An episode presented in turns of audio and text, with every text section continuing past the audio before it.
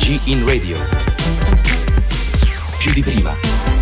L'agenzia Giovani nel tuo territorio. Qui Taurisano. Salve a tutti amici di EPGoal, eh, nuovo podcast di questo progetto finanziato dal Parlamento europeo e promosso da Fattoria Pugliese Diffusa. Sono numerosi gli ospiti che hanno preceduto l'ospite di oggi, il professore Marco Mancarella, quindi oltre a dei docenti, oltre ad esponenti delle istituzioni europee e a dei rappresentanti del Parlamento europeo, abbiamo anche quindi il piacere di avere il professore Mancarella, ripeto ancora una volta, che è professore associato di informatica giuridica presso l'Università del Salento, e tra i numerosi incarichi che hanno molto spesso portato anche il professore a redigere dei testi normativi che riguardano proprio questa sua materia, informatica giuridica, e degna anche di menzione um, un concetto che sarà fondamentale, quello di cultura giuridica, quindi anche eh, direttore dell'Osservatorio di Cultura Digitale presso l'omonima Università del Salento. Professore, iniziamo subito con uh, le domande. Partiamo con una prima domanda che um, forse molto spesso anche una definizione il legislatore italiano non l'ha data, che è quella di cittadinanza digitale. Eh, naturalmente questo concetto ha portato anche molto spesso il, eh, a portare nell'ambiente virtuale e digitale in un certo senso il rapporto tra la pubblica amministrazione e il cittadino. Diciamo che forse è più il legislatore europeo che è intervenuto, dove ha definito la cittadinanza digitale la capacità di partecipare attivamente, in maniera continuativa e responsabilmente, alla vita della comunità locale, nazionale, globale, online, offline, a tutti i livelli: politico, economico, sociale, culturale e interculturale. E viene definito cittadino digitale, questo è il Consiglio d'Europa, professore, la persona che possiede le competenze per la cultura democratica, così da essere in grado di impegnarsi in modo competente, questo forse è un termine bello importante e positivo, con le tecnologie digitali in evoluzione, di partecipare attivamente, continuamente e responsabilmente alle attività sociali e civiche, di essere coinvolto in un processo di apprendimento permanente e di impegnarsi a difendere continuamente i diritti umani e la dignità. La domanda quindi è questa, professore, con il concetto di cittadinanza digitale che forse non tutti molto spesso conoscono, a livello italiano e poi magari allargando lo sguardo a livello europeo, quanto eh, il cittadino digitale che partecipa alla vita politica e quanto ancora il cittadino fisico, cioè quanto ancora mm. si preferisce la eh, diciamo, ecco, prestazione della pubblica amministrazione online rispetto a quella fisica, come evolve la cosa?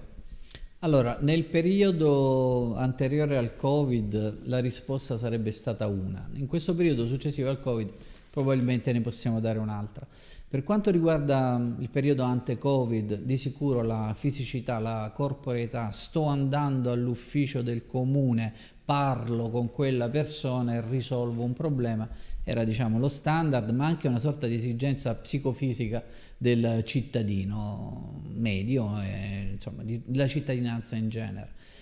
Successivamente al Covid ci siamo abituati sicuramente all'utilizzo dello strumento digitale e ehm, la risoluzione più immediata, eh, lato digitale, eh, di ogni nostra problematica con la pubblica amministrazione è diventata quasi uno standard. Siamo stati obbligati, perché sono intervenuti degli switch off, quindi degli spegnimenti della carta in funzione del digitale, ad avere uno SPID, a comprarci una P E C, perché no, alcuni di noi, molti di noi, a comprare una firma digitale. Sono tutti gli strumenti eh, diciamo fondamentali, ma anche il top di gamma per un pieno esercizio della cittadinanza digitale a livello italiano, ma anche a livello europeo.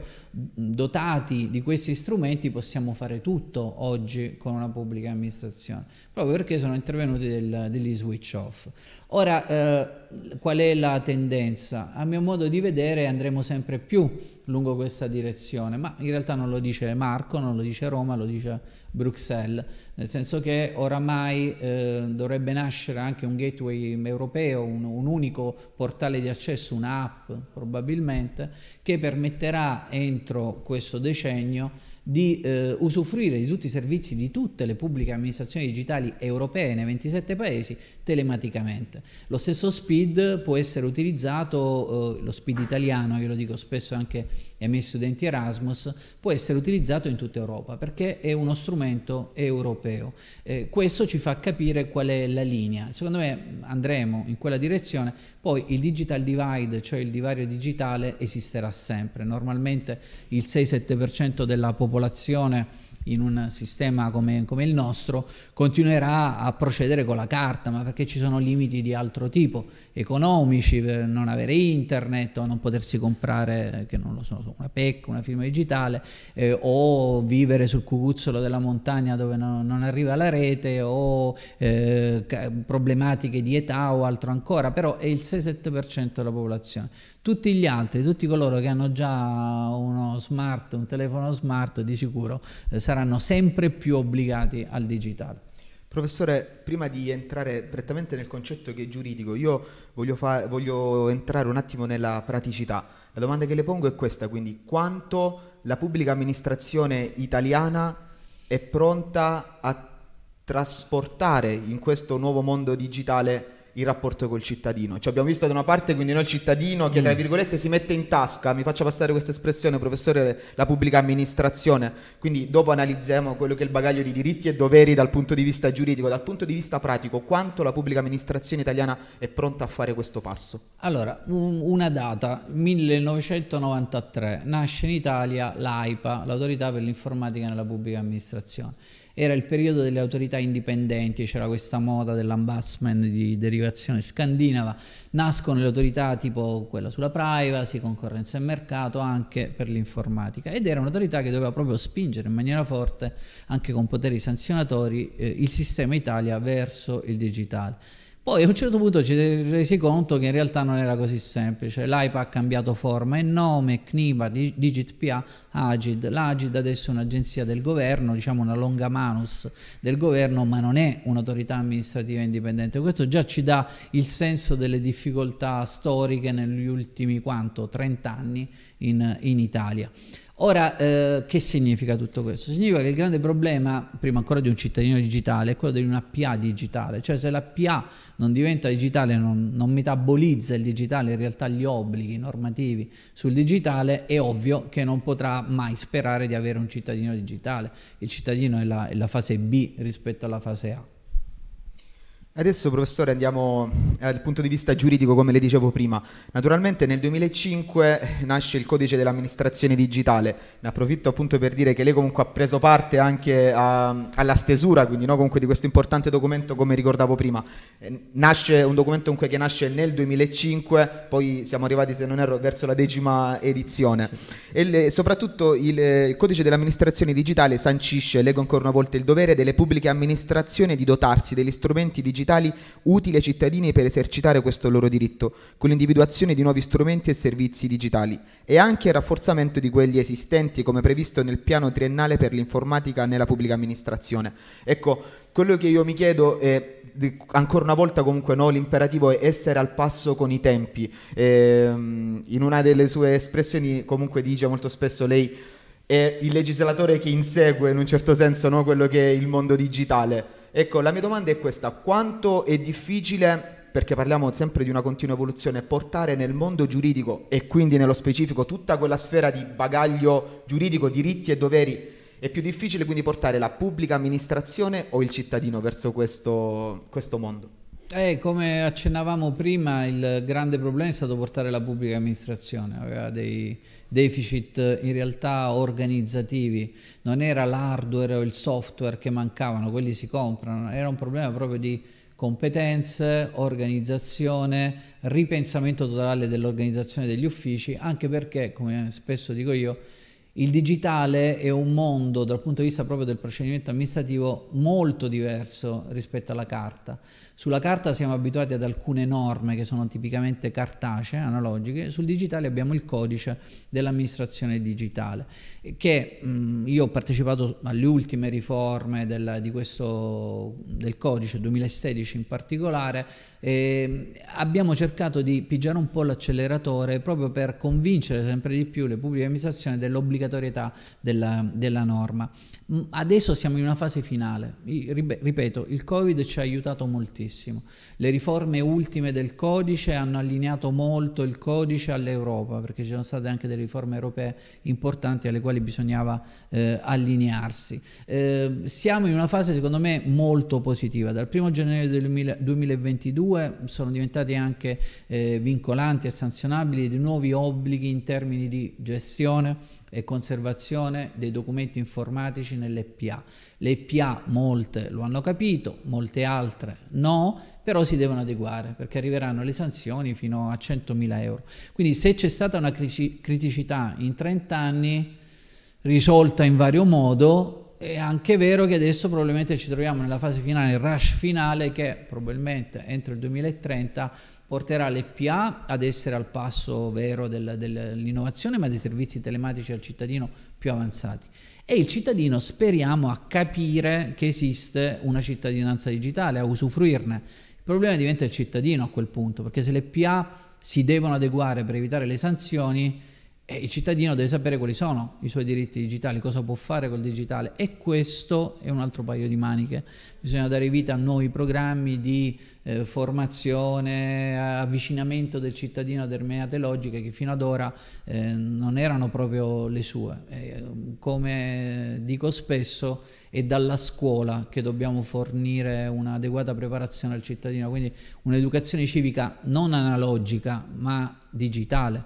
L'educazione civica c'è, ma analogica, ci vuole un'educazione civica digitale. Se non sappiamo quali sono i nostri diritti, se non sappiamo cos'è l'app I O, lo SPID, la P E C, la firma, di cosa stiamo parlando? Quando mai un cittadino maggiorenne potrà eh, utilizzare lo SPID a norma nel rapportarsi con un comune? Dobbiamo formarlo, scuola in primis, università in seconda battuta. Mea culpa a nome del sistema accademico. Il sistema accademico si è svegliato tardi sul, sul digitale e sull'innovazione. Adesso ancora c'è molto da fare, però una qualche formazione più mirata eh, si sta predisponendo, ma il sistema accademico anche è arrivato in ritardo.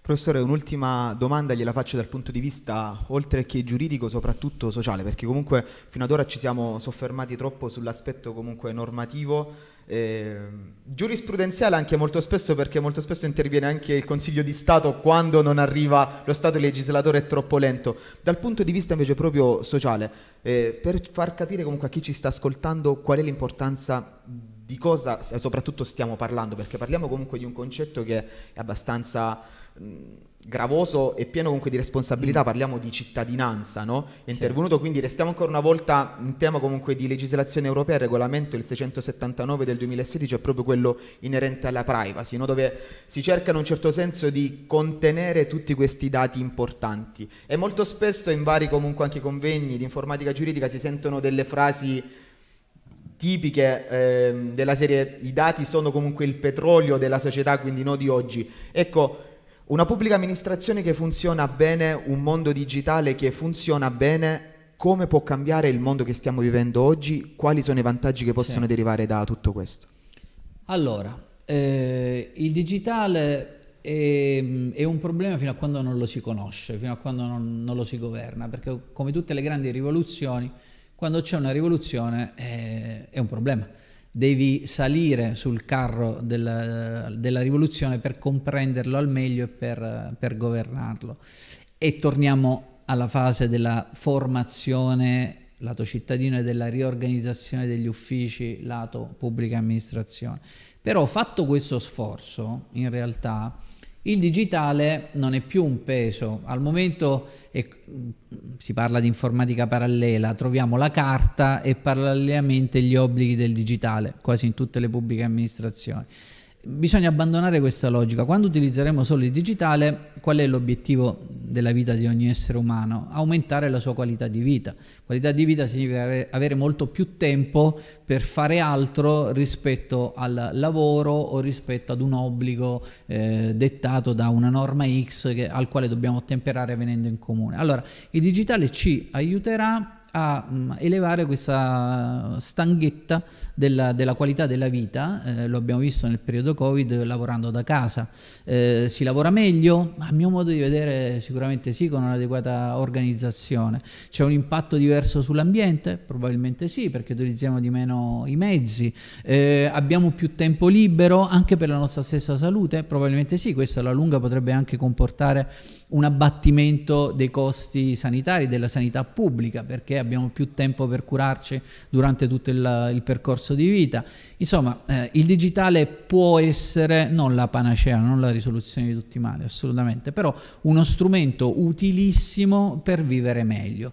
Eh, tutto sta a conoscerlo e lato pubblica amministrazione a permetterlo. Ringraziamo il professore Marco Mancarella, è stato ospite di EPGoal, questo progetto, ripetiamo ancora una volta, che è finanziato dal Parlamento europeo ed è promosso da Fattoria Pugliese Diffusa. Noi lo ringraziamo ancora una volta e vi diamo appuntamento a un prossimo podcast. Grazie. Grazie. A N G in Radio. Più di prima. L'agenzia Giovani nel tuo territorio. Da Taurisano è tutto.